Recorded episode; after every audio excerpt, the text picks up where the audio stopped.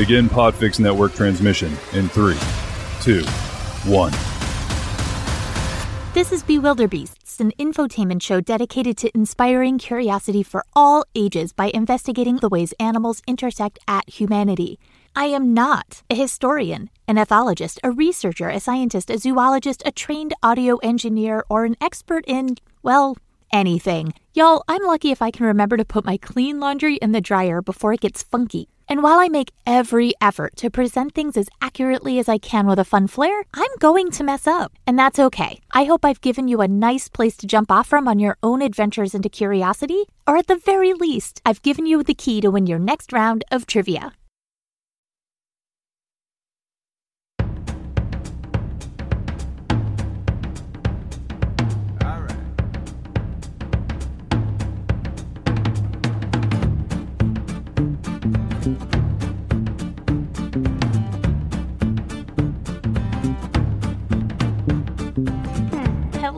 And welcome to Bewilderbeasts. I'm your host, Melissa McHugh McGrath, still recording from the tiniest podcast studio closet outside of Boston, Massachusetts. Today on Bewilderbeasts, we're back. And we're finally talking about pigeons who smuggle diamonds in Africa. All right, let's go.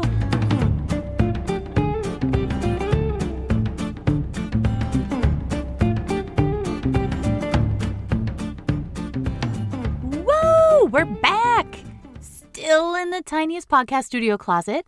Our uh our hopes were rather dashed in the housing market, like a lot of people, turns out. Um, so we're still here and I'm still scrunched, but I took the summer off and I dug deep on some really cool news stories. But I've got some information for you guys up here at the top. I have a new format. So instead of three stories every week, I'm going to be focusing on doing one story really right, especially if it's a deeper conversation like the one today. So think like Emily Spinach and feminism or how Jim the Horse got us the FDA. Those longer form stories will just be a single story within an episode for that week, with maybe a silly story thrown in for good measure from time to time. But but if there's a super deep dive on something, um, we're just going to focus primarily on just one story and see how that feels. I'm also doing a Patreon, and I haven't really announced it on the show. Um, it was something I was considering at the end of last year. I got some feedback, and it was really, really positive feedback all around.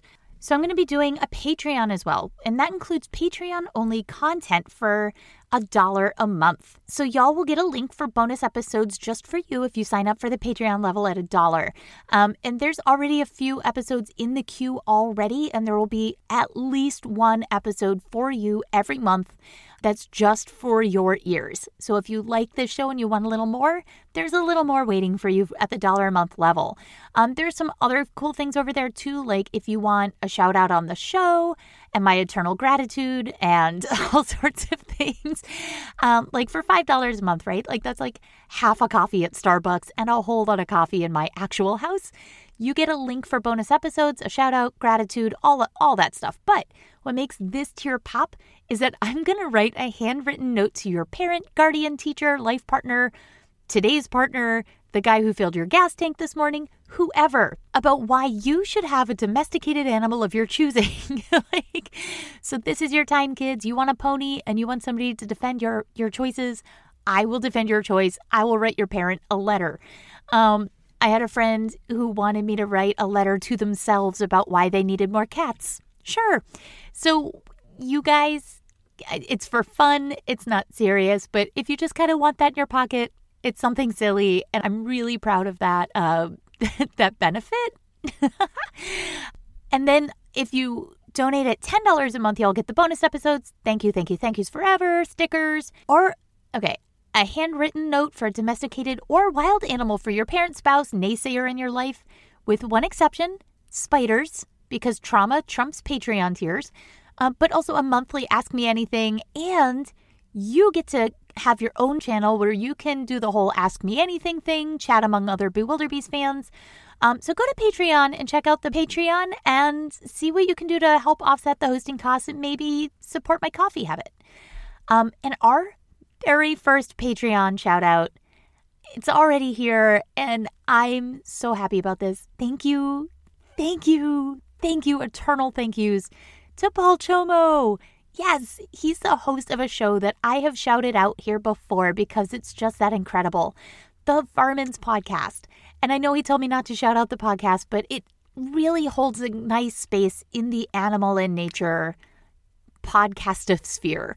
So if you are looking for maybe a companion podcast for this, go and listen to both the Quokka episode. You're welcome.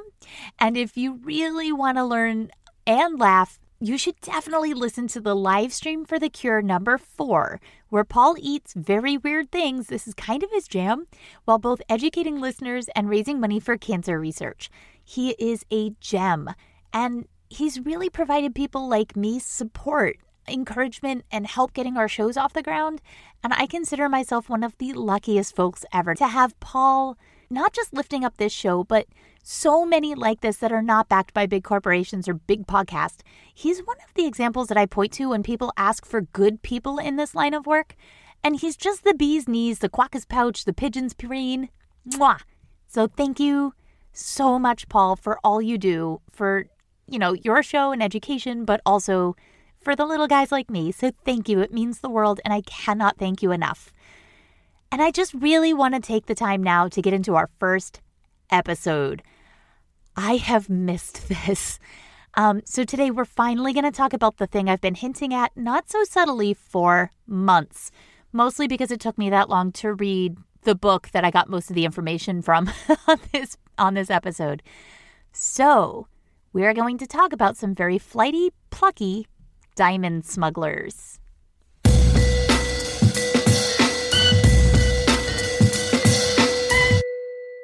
We've discussed pigeons before.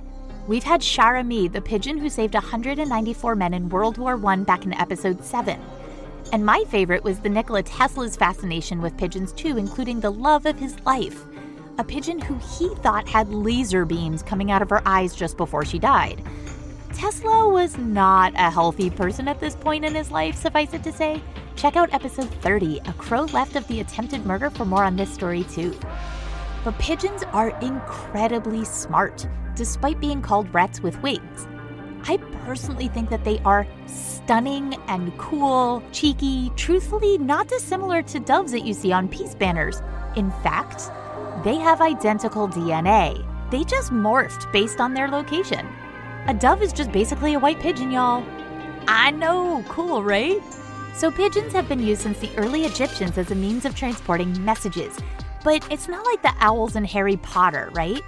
Hey, owl, take this thing to Hagrid's hut. Pigeons are excellent at knowing where home is. And while we don't know the mechanism for why they can find home, they just do.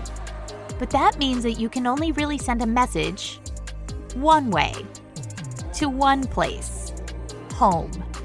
Not the store, not the neighbor, just home. So, really, pigeons were used for one way communication. It was a great way to get a missive out, but not so great for two way communication. It's really more like a baby monitor. But the pigeon could find home from anywhere. 1,100 miles away? Sure, gotcha. I'll get that letter to your house, but I won't see you again until you make it back to Egypt. Pigeons are so smart that they have been able to correctly identify benign or harmless tumors from cancerous tumors in mammograms. Seriously, if I could just have a pigeon check the imaging on my mammograms every year, that would rock. Little doctor's outfit, little pen, ooh, little teeny stethoscope. He struts in, he's like, cuckoo. But I would guess I would need to translate because I don't know if cuckoo is you're fine or you're going to die. So, with all of that said about pigeons, there are some in Africa's Diamond Coast who are trained to smuggle diamonds to houses. So, the pigeons get diamonds tied to their legs, bodies, little pouches, and then they fly them out of mines to their homes where impoverished family members live, where someone hopefully can sell it and get out of not at all what you're imagining when I say the Diamond Coast. You see, the Diamond Coast in my mind is a sparkly, pretty, touristy place with lots of yachts for better or worse. It oozes a feeling of expendable wealth. But what the Diamond Coast really is, is a series of towns that have been overmined by companies like the De Beers Company, a diamond company, and others using men and children in these mines. The average life expectancy for these diamond miners is 37. Y'all, I'm 40. Life expectancy in a place called the Diamond Coast should not be 37 years old. But it is. And because these diamond digging companies lock everything down, the people who live in these towns where diamonds are plentiful, and we will get back to the plentiful bit shortly, they have in many cases no running water, no electricity, no gas for their cars. They are essentially held hostage by these companies, often after losing fingers or worse if they touch or steal diamonds like it's a mafia. It's it's Hotel California. Once you check in, you can never leave. And people are only really allowed in if the area becomes overmined. And then people like the reporter who wrote this book that I'm going to cite at the end of today's piece, people like him can go in. But if the diamonds are rocking, don't come a knocking because there is serious humanitarian abuses going on. So, where do the pigeons come in? Well, here's the thing it doesn't have to be this way. These diamonds are so plentiful. Companies like the De Beers Diamond Company purposefully hold back the number of diamonds just to make it seem like there are not a lot. All of this is so that way they can sell them at a much higher cost. It's really gross, honestly. So, say I have 100 bananas and I sell them at a dollar each. In order to make the same amount of money on fewer bananas, I would have to sell 25 bananas for $4 each, or 4 bananas for $25 each. That's a lot of moolah for one banana, right? So De Beers has figured out that if they just put fewer diamonds out in the market, they can charge thousands of dollars for a diamond, something that is plentiful. But they want you, yes, you, listener, to think it's rare. So you know how they say that a diamond is forever? Well, it's because they're banking on you believing it. Because if you try to sell that diamond, it's not worth very much. There is no way that you would get the same amount of money back or even close to it if you sold your diamond ring, necklace, or yes, I've seen these when shopping for my newborn baby diamond encrusted binkies, pacifiers, suckers, whatever, covered in diamonds. For the teething infant who has everything in your life, diamonds are forever. Luckily, sucking on passies are not.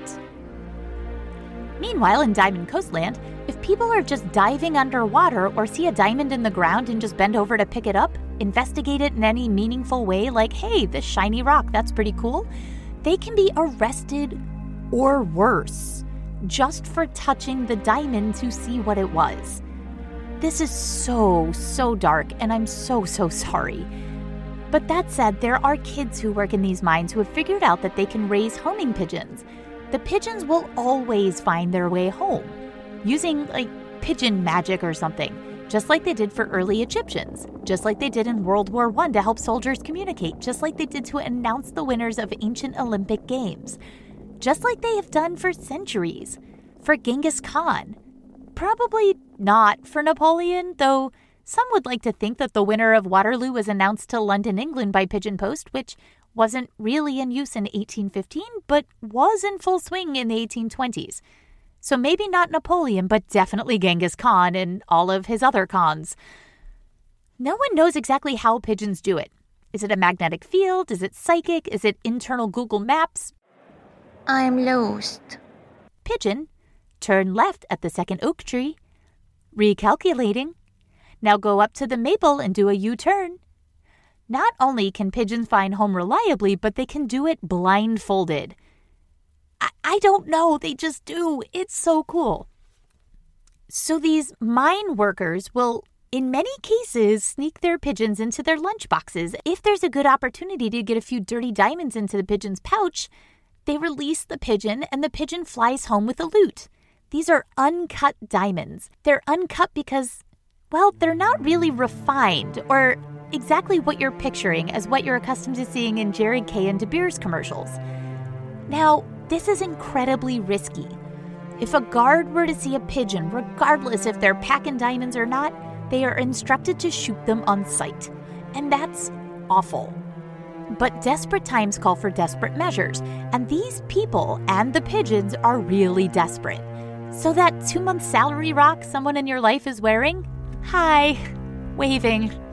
If someone in the Diamond Coast were to sell that uncut diamond on the black market, or somehow, beyond all likelihood, get a buyer for an illegal diamond, they can make a whopping 37 cents. Cents. As in, not even a dollar. The De Beers Company has a great PR team that says things like, well, if you people sell illegal diamonds because they're ours, ours, ours, we'll just use the people that we put in government to pull all the taxes out of your infrastructure. Do you like roads? Do you like schools? Hospitals? Too bad, we want our diamonds. So, this is where you can insert the gif of Scrooge McDuck diving into a room of gold, or an evil laughing villain. I'm sure you have a go to. Yeah, just mentally put that here. So, while De Beers and other companies say that they're doing good things to the people of the towns that they're mining, they are not actually giving anything meaningful back, especially as they continue to take from the land. Thanks, colonialism. And they also do not allow the community who lives in these towns have any access to their actual land. Thanks. I hate it. So, the PR company, according to the book Flight of the Diamond Smugglers by Matthew Gavin Frank, Quote To that end, offshore the De Beers ship Peace, spelled P E A C E, you know, as in doves of peace. To that end, offshore, the De Beers ship Peace of Africa, which cost 1.1 billion South African rand and has a life expectancy of 30 years, only seven years less than the average diamond miner, penetrates the seabed with a big drill, sucking up the sediment with a dredge pump into the bowels of the boat. De Beers hopes that the Peace of Africa will reap an average of 240,000 carats per year until the ship dies. I think they expect the same from their miners. Back to the quote On the ship's deck, a man with an automatic gun scouts the sky. If he sees a pigeon, its body will soon plop into the ocean with hardly a splash. If a pigeon is spotted near the boat, these boys and men will be interrogated at the end of the shift. The less experienced will be fired, the more experienced will be retained, but not before undergoing a more unofficial kind of punishment. Severed human fingers, when tossed overboard, also hardly make a splash.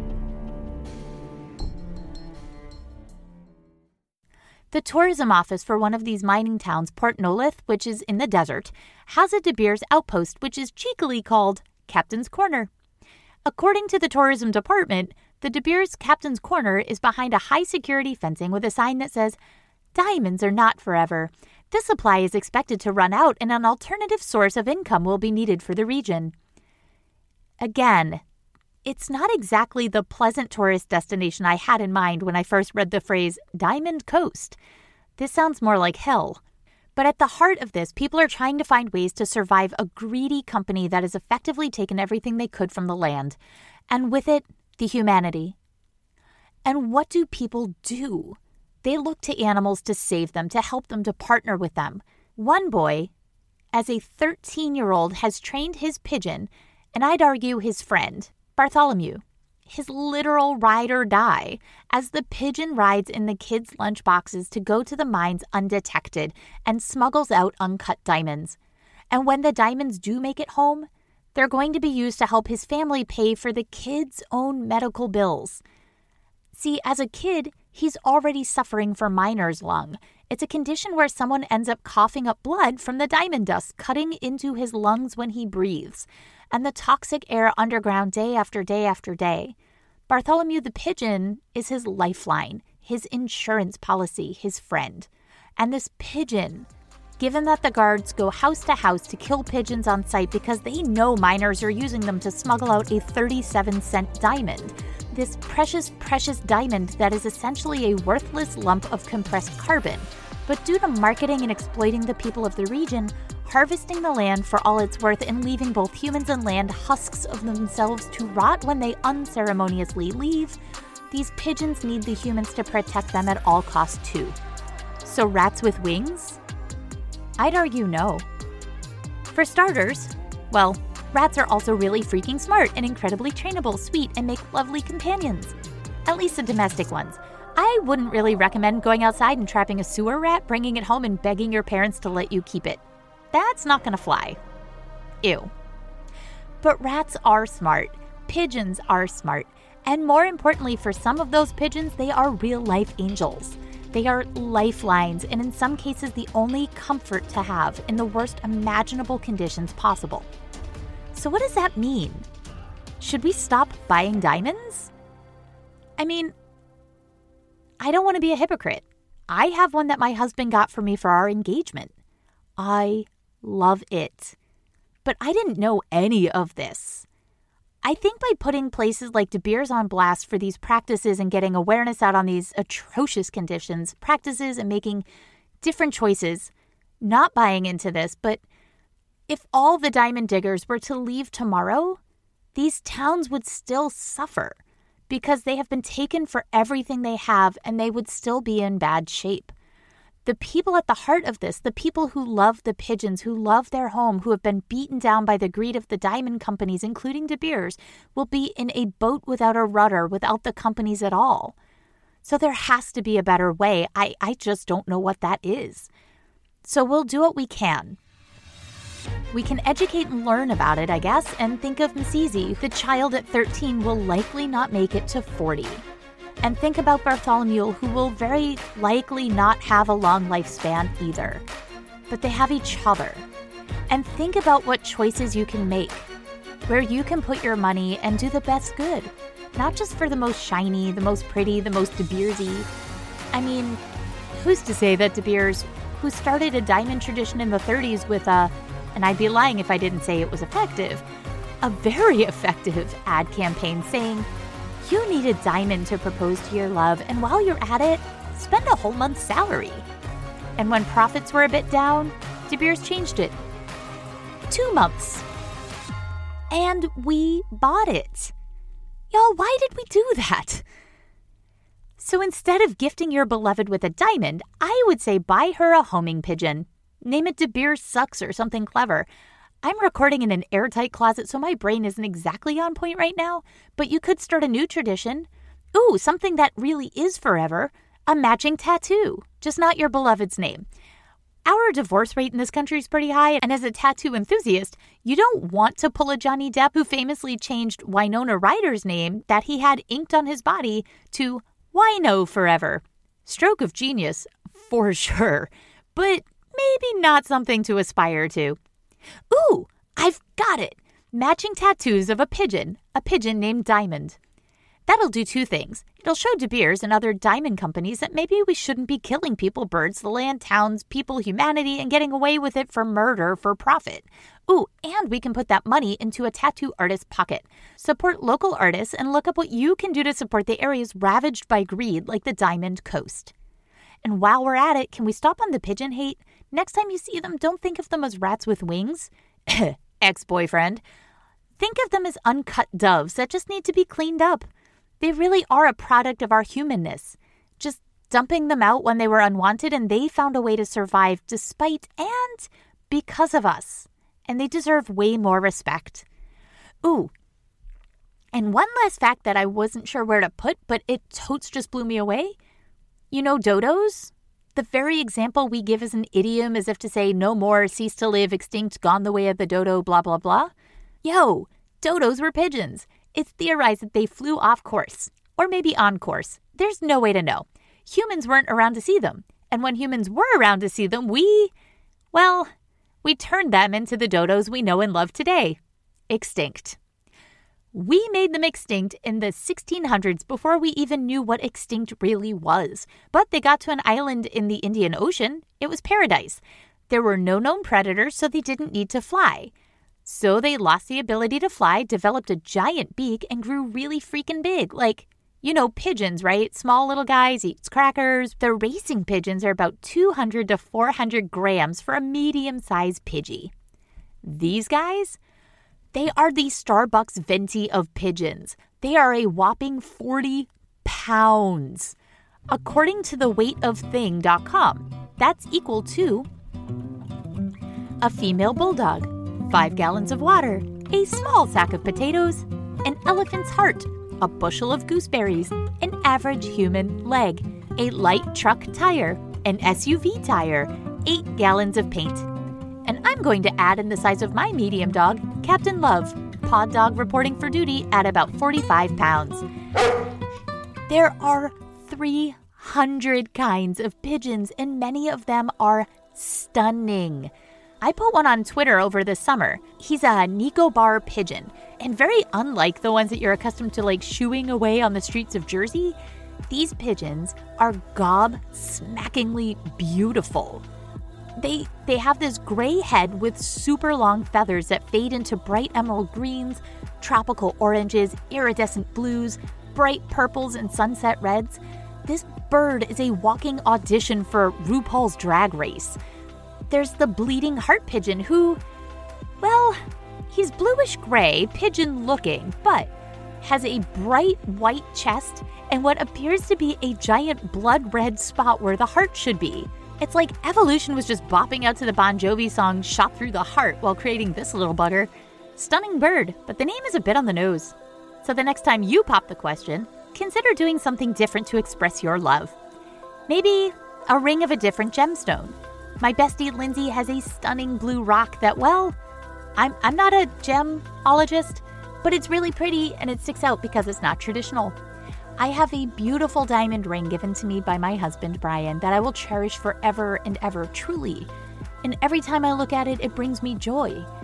But knowing what I know now, after learning about these pigeons, I think I'm going to make different choices going forward about where I get my blingy bling. And I think it'll be really important to talk about how something so traditional is based in colonialism, anti environmentalism, and patriarchal norms that destroy literally everything from the environment, humans, countries, and continents all for a common rock that has really, really, really good PR. Now, I'm off to get my pigeon tattoo. And if you get a pigeon tattoo, which, unlike the De slogan, actually is forever, it can be modified. Consider getting a rock pigeon instead of a rock on your finger. Because if you do end up divorced, you could easily turn it into a bleeding heart pigeon with the right artist. Now that's something you can't do with a diamond.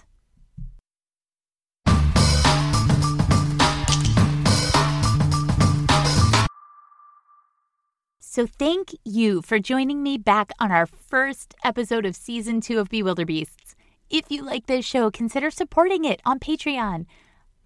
Again, you get all the bonus content for as little as a dollar a month and all sorts of really fun stuff up to $10. If there are topics that you would be interested in hearing about on the podcast, know of any historical animals who changed the world, animals who helped humans, or other crushingly depressing stories that started off sounding like they were really, really cool, but it's actually like a really deep dive into like everything that's wrong with humanity, send it in.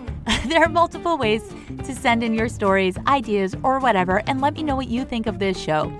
Email bewilderbeastpod at gmail.com, bewilderedpod on Twitter, DM or voice text on bewilderbeastpod on Facebook, or lurk bewilderbeasts on Instagram.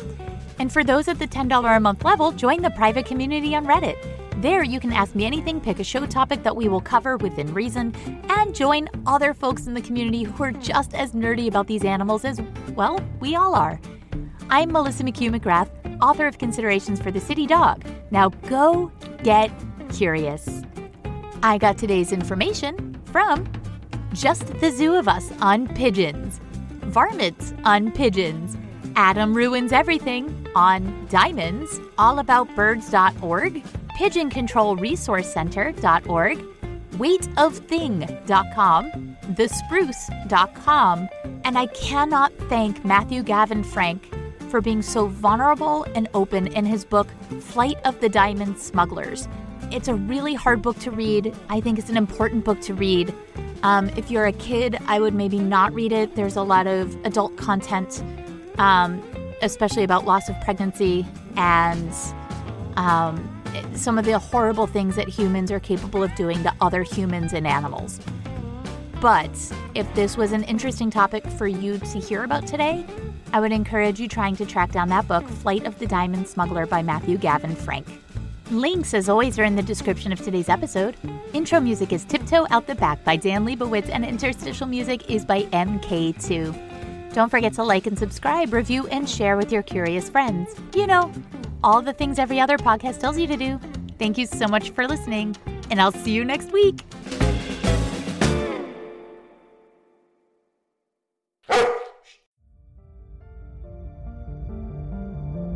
You've been listening to a podcast of the Podfix Network. Discover more audible gems like this at podfixnetwork.com. Make sure to catch up to the minute network shenanigans by following at Podfix on Twitter, official underscore Podfix on Instagram at Podfix Network on Facebook. And make sure to subscribe to Podfix Presents wherever you choose to find podcasts. The Podfix Network, artist owned and loved.